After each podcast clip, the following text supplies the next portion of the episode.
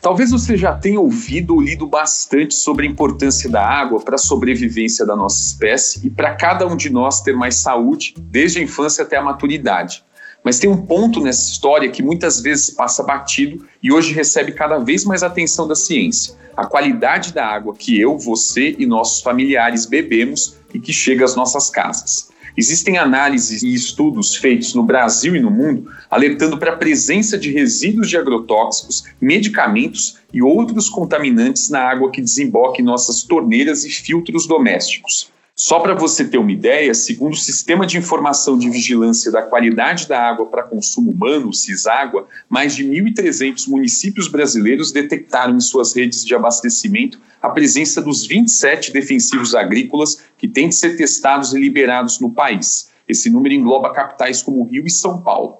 Outras investigações nos advertem para a presença de remédios, resíduos hospitalares e de disruptores endócrinos, como o tal do bisfenol A. Afinal, de onde vem a água que chega às nossas casas? Como funciona o tratamento? Será que ele é suficiente para eliminar essas substâncias potencialmente nocivas à saúde? Qual é a diferença entre a água de abastecimento e aquela água mineral engarrafada? Afinal, o que, que a gente pode fazer?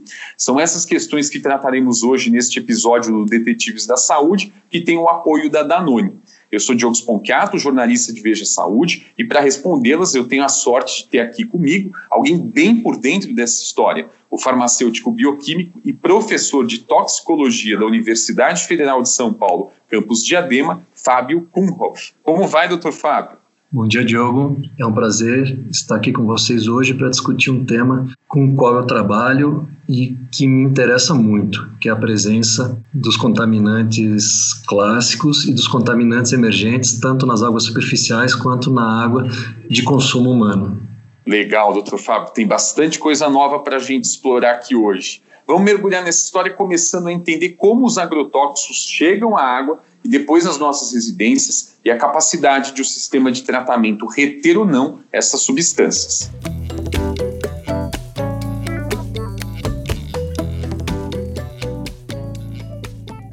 Doutor Fábio, há uma série de análises e pesquisas pelo Brasil e lá fora também, trazendo à luz essa história da contaminação da água superficial e da água que chega às nossas casas por agrotóxicos.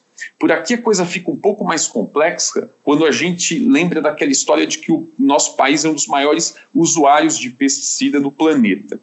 Mas os agrotóxicos não estão só no campo também, né? Tem pesticida usado na manutenção de parques e praças, quando se dedetiza alguns estabelecimentos.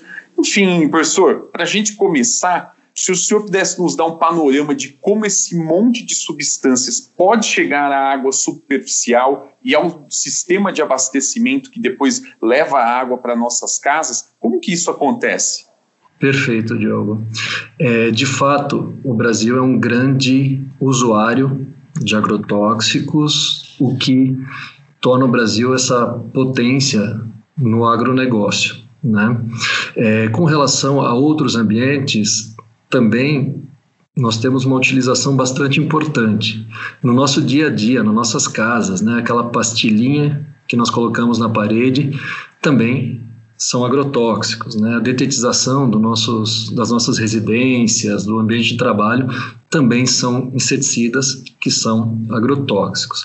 Então, o uso do agrotóxico ou dos agrotóxicos nas diferentes aplicações eles podem chegar à água superficial. Né? Durante, diretamente durante a aplicação, um exemplo que eu gosto de dar é a pulverização aérea por aviões agrícolas de grandes áreas de cultivo, ou quando nós é, aplicamos é, nas plantas, das plantas parte desse agrotóxico é perdido para o solo e do solo por escoamento com a chuva ele pode alcançar os rios, os lagos, né, que são utilizados como como fonte para tratamento de água para abastecimento, ou ainda por lixiviação e percolação, eles podem passar pelo solo e em alguma proporção atingir também as águas subterrâneas.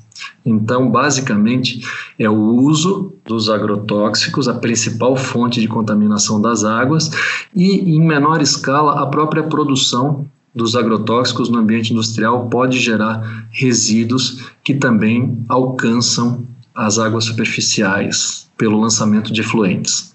Perfeito, professor. E até para que o nosso ouvinte aqui né, entenda, né, como que funciona normalmente o tratamento de água nas cidades brasileiras hoje? O que, que ele consegue eliminar de fato e, e, a grande questão, né, ele consegue reter ou dar conta desses defensivos agrícolas que podem chegar à água superficial?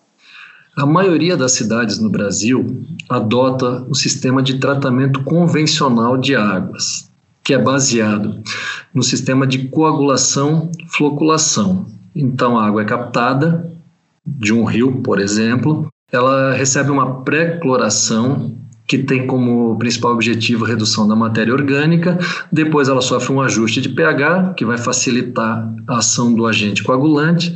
Esse agente coagulante vai formar partículas contendo parte desses contaminantes é, na etapa seguinte ocorre a floculação, onde essas partículas vão, vão se agregar, vão se unir em flocos maiores, que vão ser decantados e a fração líquida, né, é, a água em si, vai passar por filtros que são compostos de pedras de cascalho, areia e carvão. E na etapa seguinte acontece então o ajuste de pH a desinfecção com cloro e no caso do Brasil, embora isso ainda seja controverso, existe a adição do flúor, a fluoretação, né?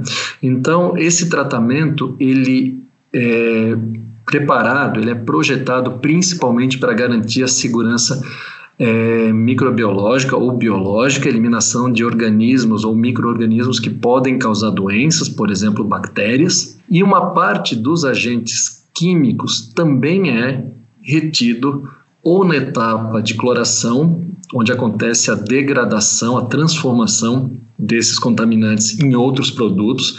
E aqui vale a pena ressaltar que nem sempre os produtos formados são menos tóxicos do que os originais, em alguns casos sim, em outros os produtos formados eles podem ser até mais tóxicos do que o contaminante original. E uma parte então ele é retido né, por processos de absorção né, na, nas partículas dos filtros.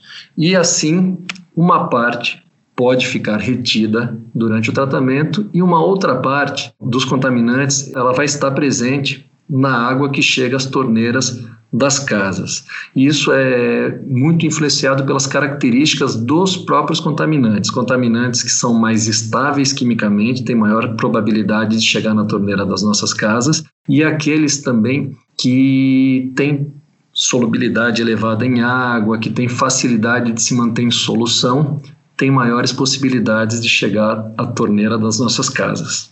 Perfeito, professor. E uma pergunta que eu acho que já está até passando pela cabeça de quem está ouvindo a gente: os filtros domésticos, né, tão populares, né, é, que a gente, a água da torneira chega, passa por esses filtros que a gente compra e tem em casa. Esses filtros domésticos, eles têm capacidade de reter essas substâncias químicas potencialmente prejudiciais, professor?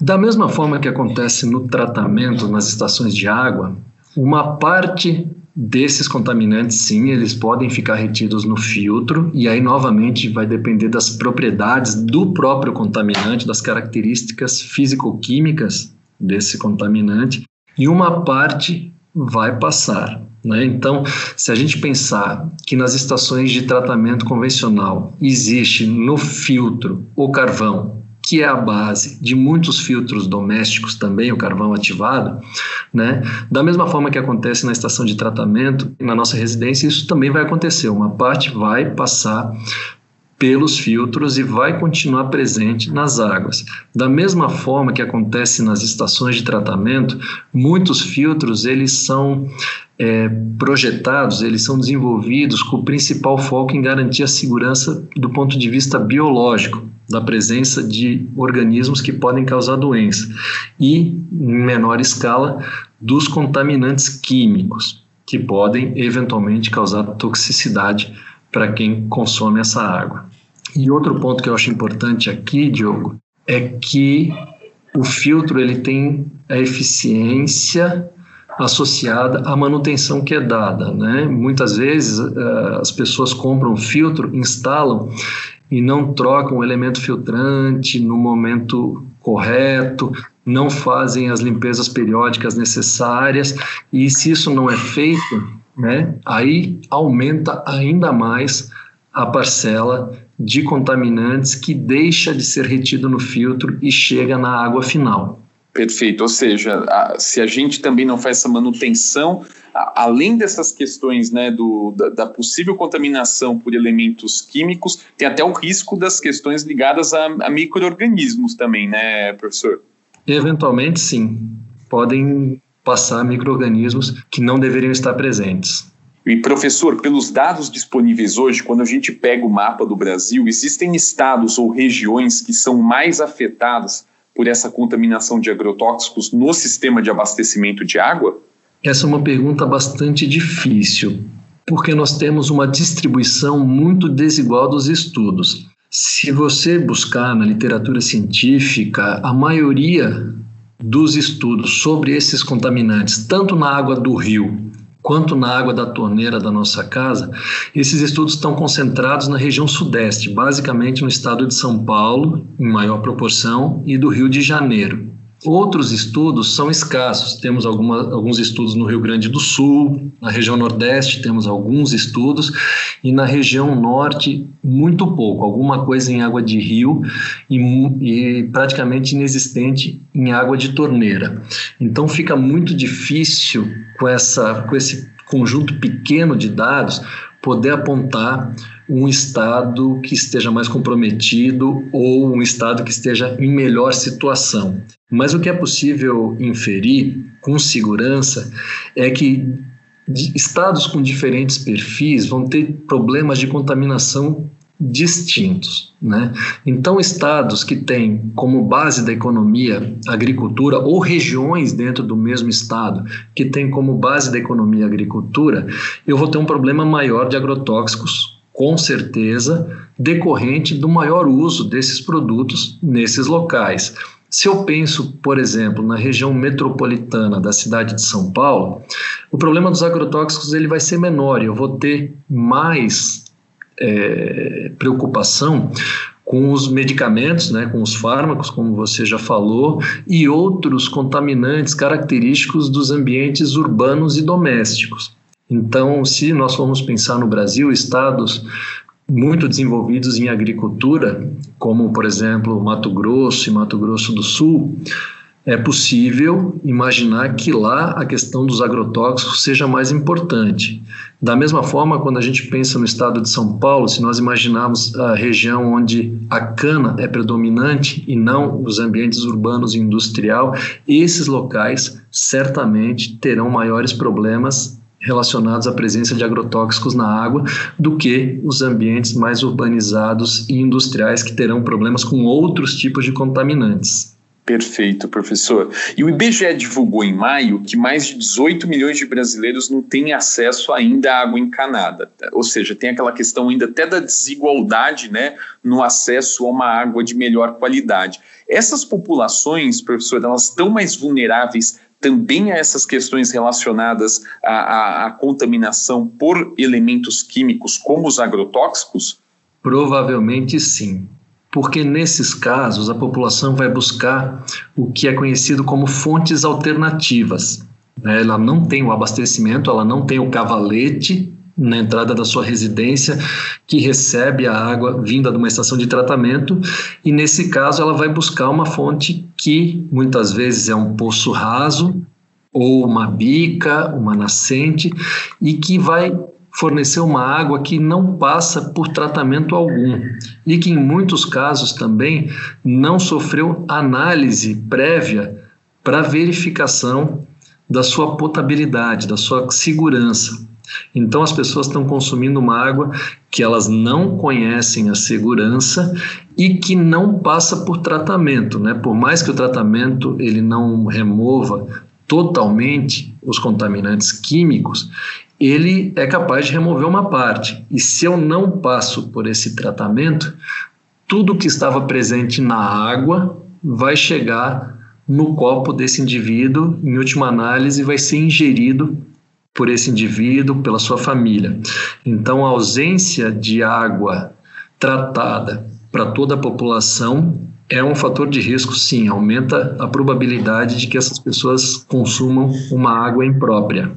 Perfeito. Professor, o senhor me deu o gancho aqui para a próxima pergunta, que é em relação à ingestão. Né? Agora, se a gente está falando né, de famílias que têm acesso à água encanada, né, a água que passa por esse tratamento, né? quando a gente pensa aí nessa história de que é, possivelmente, né, como demonstram essas análises, é, elementos é, e resquícios de agrotóxicos estão chegando às nossas casas, o principal risco se dá com essa ingestão crônica dessa água com contaminantes e, e, já existem assim pesquisas sinalizando, professor, o que, que isso pode acontecer com a gente? É, como você já já explicou, a preocupação realmente é o efeito crônico que pode ocorrer da ingestão de pequenas quantidades por longos períodos de tempo, dias, meses, às vezes anos. E agora mais recentemente, né, nos últimos 10 a 15 anos, a pergunta deixou de ser qual contaminante causa o quê e passou a ser qual é o efeito da mistura de contaminantes. Porque quando nós tomamos um copo d'água, eu não tenho um único contaminante, eu tenho diferentes contaminantes em diferentes quantidades. É, esses contaminantes não necessariamente implicam em risco, mas se eu começo a ter cada vez uma maior quantidade de diferentes contaminantes e essas quantidades elas começam a aumentar, sim, eu posso imaginar risco à saúde. Quando se pensa particularmente né, nos agrotóxicos, Existe preocupação com efeitos endócrinos, alguns agrotóxicos são interferentes endócrinos, né, disruptores endócrinos. Existe preocupação com câncer a longo prazo e também alterações que acabam levando a doenças crônicas não transmissíveis. Por exemplo, é, diabetes, desenvolvimento de diabetes. Então, todos esses efeitos, eles estão sendo apontados como possivelmente associados à mistura desses contaminantes na água e nos alimentos. Né? Eu só vou fazer um parêntese que para agrotóxicos é considerada como a principal fonte de exposição a dieta. Né? Então, os alimentos são a principal forma de ingestão de agrotóxicos, seguidos pela água. Né? Então, hoje a população que não trabalha na agricultura ou na indústria produtora está exposto a agrotóxicos principalmente via dieta e consumo de água. Diferentes fontes de água contêm diferentes contaminantes presentes. E essas misturas de contaminantes elas vão se alterando, né? tanto do ponto de vista de qualidade, qualitativo, né? quem está presente nessa mistura, e também do ponto de vista quantitativo. Num dia eu posso ter a presença majoritária de um agrotóxico, no outro dia eu posso ter de um hormônio. Então, essa é uma grande dificuldade para lidar com avaliação e controle do risco de misturas. É, o que é importante lembrar é que sempre que eu uso uma fonte mais limpa e um tratamento de água mais eficiente, eu vou fornecer uma água mais segura com menor presença dos diferentes contaminantes. Isso é uma verdade. Legal, professor. E como o professor falou, né, citando hormônios, o fato é que não tem só agrotóxico na água. No próximo bloco, a gente vai falar de outros elementos que podem cair no líquido que chega às nossas casas e que também despertam preocupação.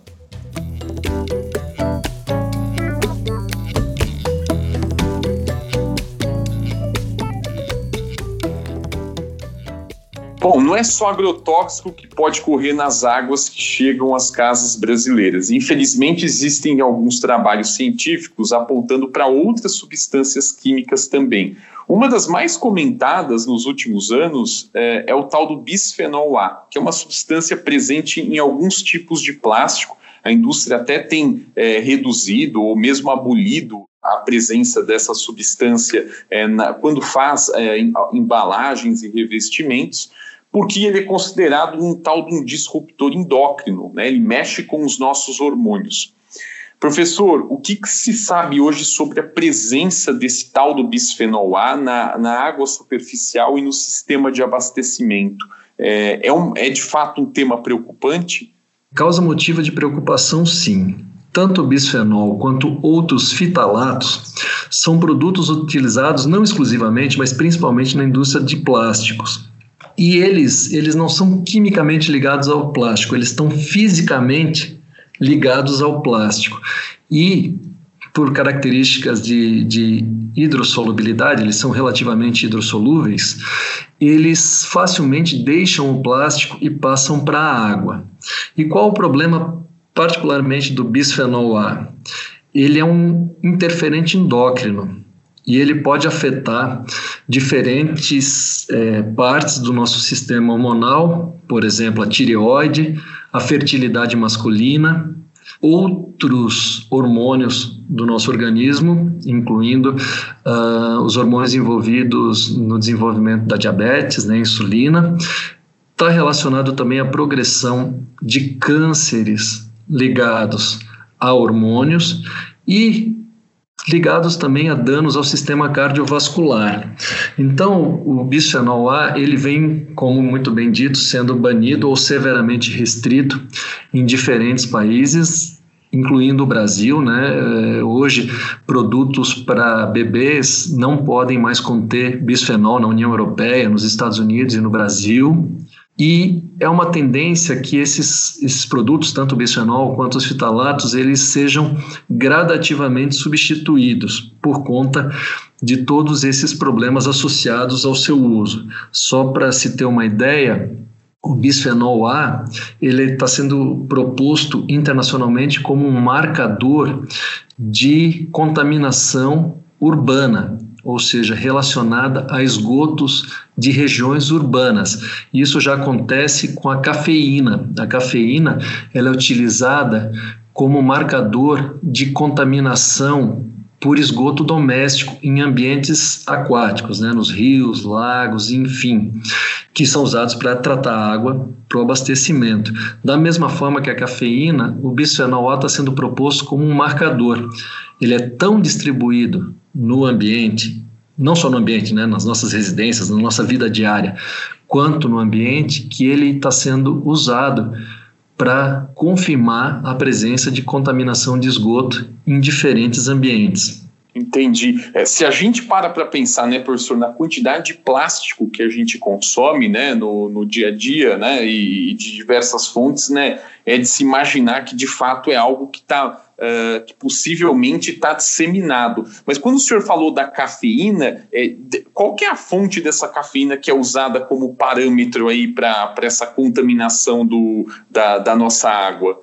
Na verdade, a cafeína, ela está no nosso cafezinho, no café de todo brasileiro, mas não só, ela está presente numa série de alimentos e bebidas, né? No chá verde, nessas bebidas energéticas, né? Isso é uma, uma fonte relativamente nova, mas essas bebidas energéticas, elas contêm altos teores de cafeína e considerando o hábito da população, né, não só no Brasil, o Brasil, claro, tem essa forte relação com o café, mas no mundo todo o consumo de bebidas contendo cafeína aumentou gradativamente ao longo dos anos.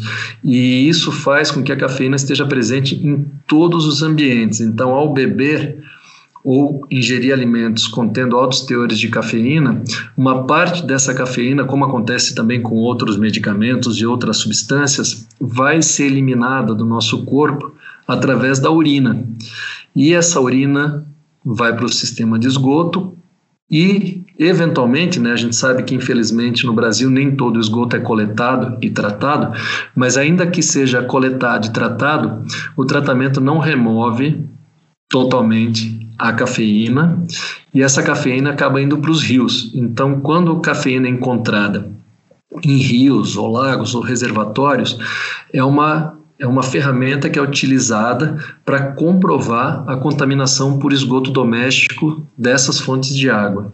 E agora, da mesma forma que acontecia com a cafeína, isso está sendo proposto para o bisfenol A, como você disse, pela enorme utilização de plásticos, né? E no caso particular do, do bisfenol, causa grande preocupação as embalagens, né? Embalagens de alimento, por exemplo, que podem ceder para o alimento esses compostos e quando eu ingiro esse alimento, uma parte do bisfenol vai para a minha urina e segue o mesmo caminho do que acontece com a cafeína.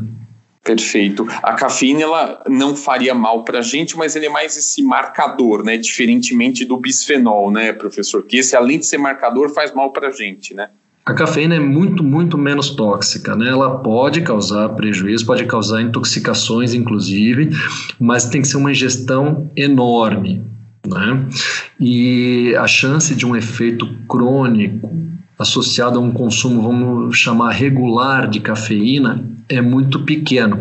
O que não acontece no caso do bisfenol, por ele ser um interferente endócrino.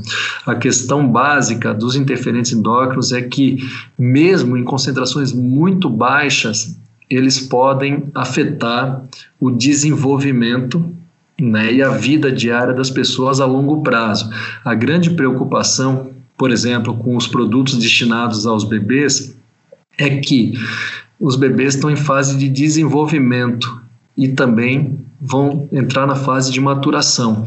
Então, se eu exponho essas crianças nessa fase a interferentes endócrinos, eu posso prejudicar o seu desenvolvimento normal. Né? Eu posso modificar o desenvolvimento, levando a problemas como, por exemplo, infertilidade.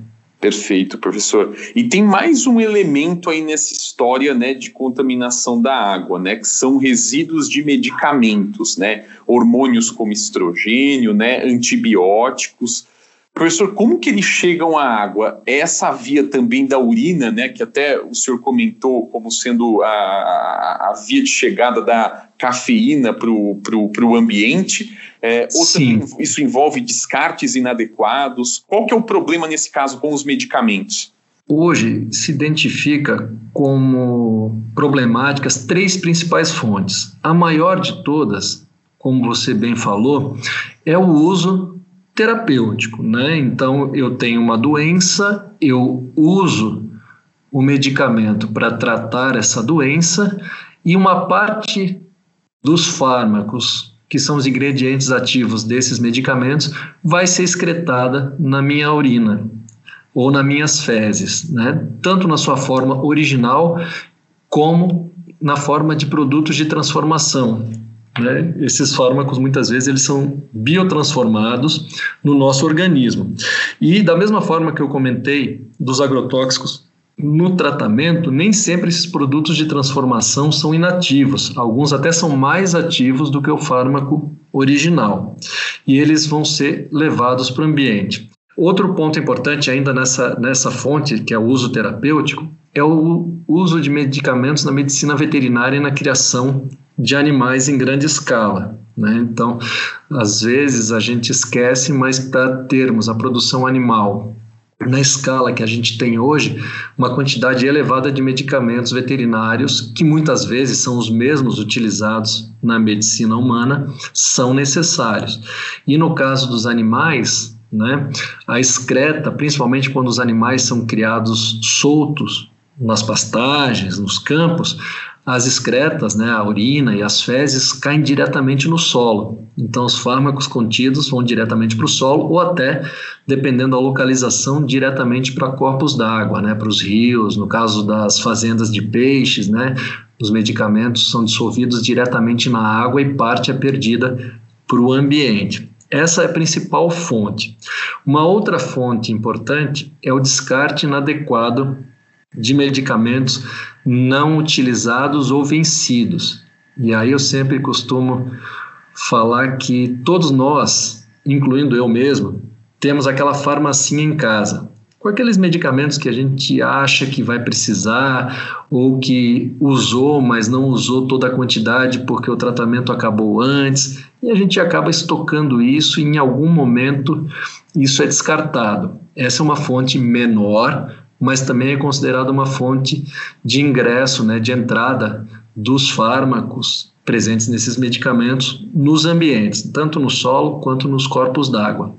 E uma outra fonte são os efluentes industriais e hospitalares, que, se não forem tratados adequadamente, também perdem quantidades significativas dessas substâncias para o ambiente, principalmente aí no caso dos efluentes para o ambiente aquático, né, para os rios, para os lagos e em última, em última análise chegando até os oceanos. Olha só, tem pelo menos aí três fontes, né, três vias, né, e uma delas nos envolve até diretamente, a gente precisa tomar esses cuidados com o descarte de, de remédios que a gente tem na, nas nossas farmacinhas. É um ponto aí para a gente levar para a nossa rotina. E, professor, o sistema de esgoto, o sistema de tratamento de água, pensando aí tanto no bisfenol quanto nesses resquícios de medicamentos, é, esse sistema ele consegue barrar ou eliminar esses componentes? Ou da mesma forma que acontece com os, com os agrotóxicos, uma parte acaba passando? Uma parte acaba passando, Diogo porque a maioria das estações de tratamento de esgoto no Brasil só chega até o tratamento primário. E para ter uma eficiência boa na remoção de fármacos, como de agrotóxicos, como de, do bisfenol A, é, no tratamento de esgoto, é necessário o tratamento terciário. Né? Então, aqui eu acho que dois pontos são importantes. Infelizmente, no Brasil, uma quantidade grande, uma porcentagem grande, isso varia muito de região para região, mas uma porcentagem grande do esgoto é lançado sem tratamento algum nos corpos d'água, né? eles são simplesmente coletados e lançados em natura, né? na, na sua forma original, e a parcela que é tratada, ela é levada para normalmente estações que só chegam até o nível primário de tratamento. Essas estações elas não são projetadas, elas não são é, idealizadas para remoção desses contaminantes todos que a gente chama de microcontaminantes orgânicos, que são contaminantes que estão em pequenas quantidades em geral, mas que têm grande atividade biológica, tem grande preocupação de impactos tanto ao meio ambiente quanto à saúde. É, a passagem pelo sistema é bastante variada, né? varia da mesma forma que os agrotóxicos, pela estabilidade química desses fármacos e pelas suas propriedades físico-químicas.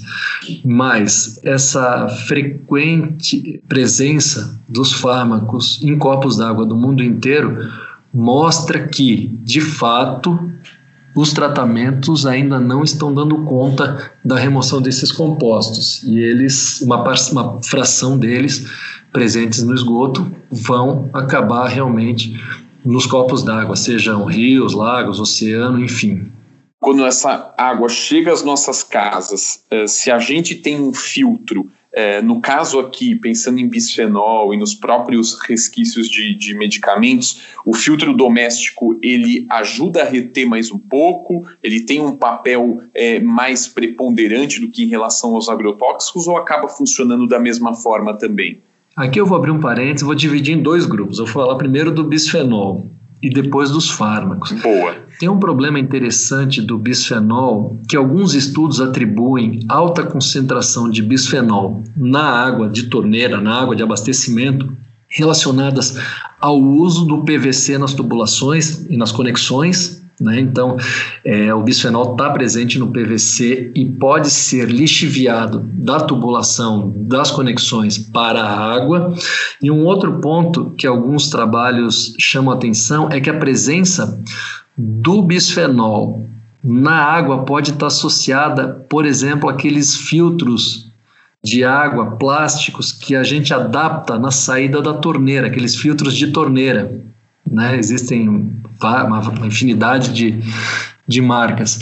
Então, o bisfenol ele pode ser introduzido né, na água pelos próprios filtros, eventualmente, ou pela tubulação, pela distribuição da água já tratada. Então, ele estava presente ou até estava ausente, e durante a distribuição ou durante o processo de filtração doméstico, dependendo do material dos filtros, ele pode ser introduzido na água. Né?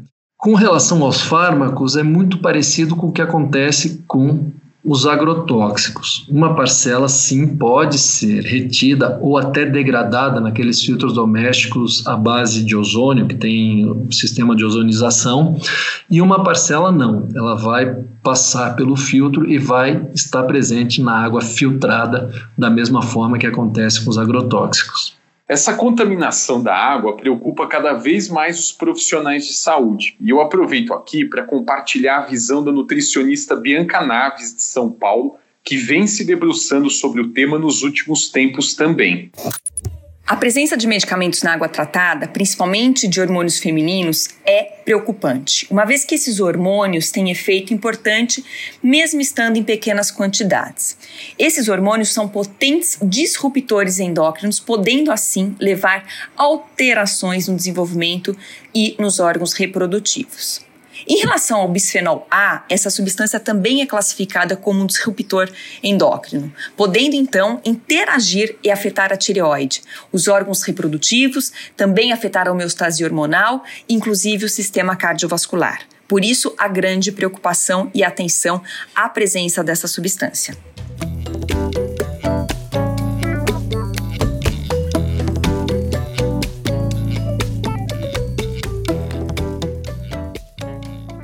Doutor Fábio, até para que o nosso ouvinte aqui né, uh, não fique tão desesperado com essas informações né, que, que, que a ciência vem descobrindo aí sobre esses contaminantes, é, existem assim algumas orientações práticas uh, para que ele possa utilizar no dia a dia, uh, seja na hora de escolher um filtro ou, ou, ou ter alguma outra atitude para reduzir o risco de essa água vir tão contaminada? Essa é uma pergunta interessante, porque é necessário investir principalmente em tratamento de esgoto no Brasil, melhorar o tratamento para que a gente não contamine as fontes de água que vão ser usadas posteriormente como água de abastecimento, né, ou contamine numa escala muito menor. Então, é necessário que a população se mobilize e cobre né, tratamento de melhor qualidade, não só de esgoto, mas também o tratamento da água. Né? Então, se eu tenho uma fonte de água boa, eu vou ter uma água tratada boa mesmo usando um tratamento convencional. O problema é que se eu tenho uma fonte de água ruim ou muito contaminada e eu uso o mesmo tratamento convencional, eu não vou ter uma água tratada boa, eu vou ter uma água tratada de qualidade ruim, né, ou de baixa qualidade. Então, é, eu costumo sempre orientar que a pessoa procure conhecer a sua fonte de água e buscar fontes de água conhecida. Né? Nesse caso, o uso de filtro, se ele usar um filtro de sua confiança, se ele tiver dados para confiar naquele filtro e fizer as manutenções necessárias, ou o uso da própria água mineral. Né? A água mineral ela acaba sendo uma água que vem de uma fonte mais protegida, numa fonte subterrânea, que não recebe, na maioria dos casos, lançamento direto, por exemplo, de esgoto, portanto, ela é uma água de melhor qualidade e que, apesar de não ser tratada, ela passa por é, controles, né, onde diferentes parâmetros são analisados para que ela possa ser comercializada. Então, a escolha de água mineral de uma boa procedência, né, o uso de água superficial, de melhores fontes, para serem tratadas diminui o risco da presença de contaminantes né, e fornece uma água mais segura e de melhor qualidade. Diante dessas informações sobre contaminantes ambientais na água, será que alguns grupos, como gestantes, crianças e doentes crônicos, devem se precaver ainda mais? Vamos ouvir o que a doutora Bianca Naves tem a dizer a respeito.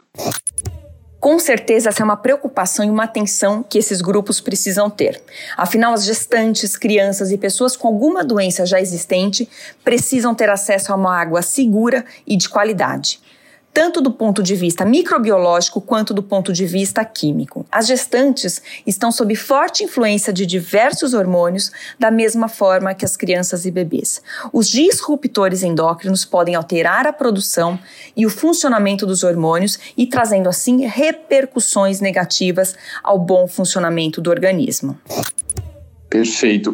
Professor, até a gente depois vai entrar um pouco mais nesse capítulo da água mineral. É, o senhor até falou no primeiro bloco né, que o, o, sistema de tratamento convencional que a gente tem não dá conta desses elementos químicos, né, agrotóxicos, resquícios é, de medicamentos. É, existem, assim, boas práticas ou inspirações é, fora do país que poderiam ser transpostas para cá? É, que outros processos nesse sistema de tratamento uh, deveriam ser contemplados para que essa para garantir uma água mais segura para chegar aos nossos lares? Se a gente pensar focado na água, não em boas práticas agrícolas, no uso racional de medicamentos, que são todas práticas que exigem a mudança de comportamento da população, né? Mas se a gente pensar só na água, eu considero como uma via, né, um caminho a ser trilhado, a melhoria do tratamento, basicamente do esgoto. Né? É, existem países, na Europa, por exemplo, a Alemanha, que praticamente todas as estações já adotam tratamento terciário. Né? Então, eles não têm basicamente lançamento de esgoto é, sem tratamento algum, e a maior parte do seu esgoto é tratado em nível terciário, um tratamento que já retira fármacos, agrotóxicos, enfim, né, retira, é capaz de remover esses contaminantes que nós estamos discutindo hoje. Consequentemente, o esgoto que vai ser lançado no ambiente vai ser lançado sem a presença desses contaminantes. Portanto, quando a água for captada, ela vai ser captada com muito menos ou até com a ausência desses produtos. Portanto, né, ao tratar essa água, a água final vai ser uma água limpa com muito menos presença de contaminantes. Imagino que para nós aqui no Brasil existe toda uma questão de, de custos envolvidos. É claro que esse tratamento ele é bem mais caro, isso pode acarretar num aumento nos valores de conta de água, enfim, né? Mas de qualquer maneira, é, o investimento né, no saneamento, no tratamento de esgotos e eventualmente também nas estações de tratamento de água precisa ocorrer. Nós tratamos por processo convencional a vida toda e os contaminantes foram aumentando, a, a população foi aumentando, as pressões nos sistemas de água foram aumentando e a gente precisa lidar né? A mudança de comportamento da população ela é importante, mas ela acontece de uma maneira um pouco mais lenta. Então, nesse caso, eu acho que as ferramentas tecnológicas, o uso de tratamentos de maior eficiência, parece ser uma ferramenta mais imediata, que vai trazer um resultado prático a curto prazo. A gente sabe que, né, ainda mais em tempos de pandemia, são vários os desafios né, para o país, inclusive em termos né, de saúde pública, mas está aí mais um ponto para a lista de prioridades, né, professor? Sem dúvida. A água ela é essencial à vida, isso todos nós temos consciência. E a água ela está se tornando cada vez mais escassa. Embora no Brasil nós não tenhamos essa percepção de uma maneira tão dura, né? Porque o Brasil tem reservas de água bastante importantes, bastante amplas, mas algumas regiões já experimentaram o que é a escassez hídrica. Né? Nós mesmos aqui em São Paulo, no ano de 2014, tivemos aquela crise hídrica terrível e nós vimos que é, tivemos que usar água de qualidade inferior para abastecimento sendo tratadas pelas nossas mesmas estações. E isso gerou muita preocupação do ponto de vista de saúde pública, porque será que esse tratamento dessa água de pior qualidade foi suficiente para fornecer uma água de boa qualidade para a população? Então a gente precisa pensar em investir sim. É claro que o investimento é, ele vai acontecer, de, tem que acontecer de forma escalonada, mas ele precisa começar. A gente sabe também que nem toda água é igual, né? E, e, uma alternativa que surge logo à nossa cabeça quando a gente ouve todas essas explicações, e o professor Fábio até colocou aqui para a gente, é o uso da água mineral, né? A água mineral engarrafada. Professor, ela vem de outras fontes, são fontes mais subterrâneas. Por que, que elas acabam sendo colocadas como mais seguras desse ponto de vista da, da contaminação ambiental? Em geral, elas são mais seguras, sim, porque elas vêm de fontes subterrâneas e algumas de fontes subterrâneas bastante profundas, né? Então elas não sofrem esse aporte direto que os rios, lagos e reservatórios sofrem, né? Por exemplo, é, pode ter uma contaminação por esgoto ou por agrotóxicos na água subterrânea? Pode, mas ela não é uma contaminação direta. Né? O que acontece é que o agrotóxico ele é utilizado na plantação, ele atinge o solo e do solo ele é lentamente levado para a água subterrânea pelas chuvas, por exemplo. Né? Então ele chega, quando ele chega, ele chega em concentrações muito menores, né? porque o solo funciona como algo que atenua, né? que retém parte desses produtos. Da mesma forma, os, uh, os contaminantes presentes no esgoto, né, aquelas residências que não têm coleta de esgoto, que utilizam fossas, né, por exemplo, fossas sépticas, eles podem contaminar o solo e, eventualmente, parte dessa contaminação chegar né, as águas subterrâneas, sim. Só que ainda assim numa escala muito menor do que, por exemplo, uma estação de esgoto lançando centenas de litros de esgoto tratado ou parcialmente tratado num rio da onde a água vai ser captada para o abastecimento. Né? Então, de fato, as águas subterrâneas, na maioria dos casos, são fontes bastante mais protegidas, portanto, elas fornecem uma água muito mais limpa, né? com muito menos desses compostos. E mesmo nos estudos que encontram alguns agrotóxicos e alguns fármacos em águas é, subterrâneas, né, eles encontram, em geral, em concentrações muito, muito mais baixas do que é encontrado nas águas superficiais. Então, o simples fato de eu captar água de uma fonte mais protegida vai me levar a ter uma água final mais segura e mais limpa, né? E outro ponto também que, que eu acho importante observar é quando se opta pelo uso da água mineral, também escolher uma, uma, uma fonte né, de confiança. Né? Tem fontes que são mais protegidas, que estão em áreas com menor impacto é, das atividades humanas, e tem outras fontes que elas estão menos protegidas, elas sofrem mais impacto das atividades humanas. Então, a escolha da água mineral também é importante, né? Nem toda água mineral tem a mesma qualidade. E professor, até depois vou voltar um pouco nessa questão aí do, da qualidade, né, de que elementos a gente pode se servir para escolher a água mineral. É, o processo de controle, né, o, o, o tratamento que é de, destinado a essa água mineral, ele também é mais severo do ponto de vista microbiológico e químico para garantir que a gente esteja usando um, um líquido é, mais seguro, mais saudável?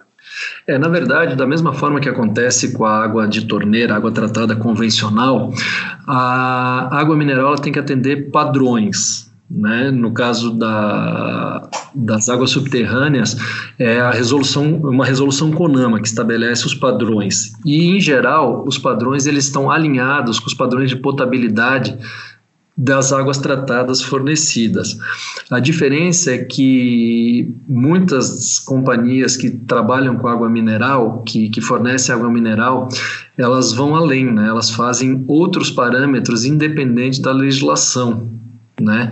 E quanto mais parâmetros são analisados, mais informação a gente tem sobre a qualidade da água e mais segurança a gente tem para escolher uma água ou outra, né? Legal. E em relação a essa escolha, né, professor, que dicas a gente pode dar aí para o nosso ouvinte em relação a, a, a que critérios, que detalhes ele deve levar em consideração na hora de escolher uma boa água mineral? Tem alguma indicação em relação a isso? Eu acho que a principal, a principal informação que ele deve buscar é a localização da fonte.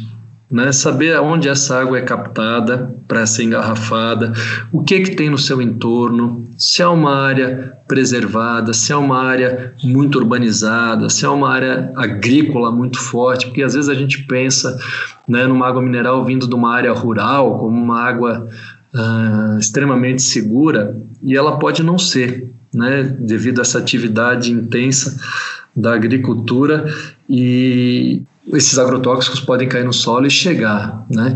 Então a pessoa ela deve pensar numa marca que ela confie, que ela possa se informar sobre a fonte, que ela possa entender a localização dessa fonte, né? E ela possa uh, confiar na qualidade em si, né? Então, buscar informações sobre a origem da sua água, ela é bastante importante para você poder confiar nessa água que você está bebendo, né? Quanto mais protegida, quanto mais é, cuidados essa, essa empresa tem, não só com a sua fonte, mas também com os parâmetros que ela controla, mais informações você tem, mais segurança você tem na escolha da sua água.